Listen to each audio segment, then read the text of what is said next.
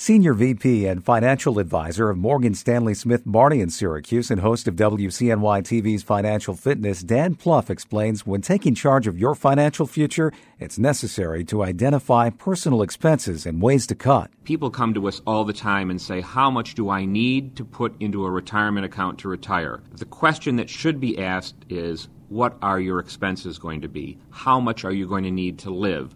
Then I can tell you exactly how much you need to have saved. Attempting to restore your portfolio to levels seen before the stock market collapse could cause one to become too aggressive, according to Pluff. First, get a handle on how much of an individual risk tolerance you have. Pluff says going beyond that could lead to disaster really just staying diversified and, and, not trying to make big bets on any one stock, on any one company, or even any one sector of the market. Right now, Pluff sees investment trends flowing to overseas markets.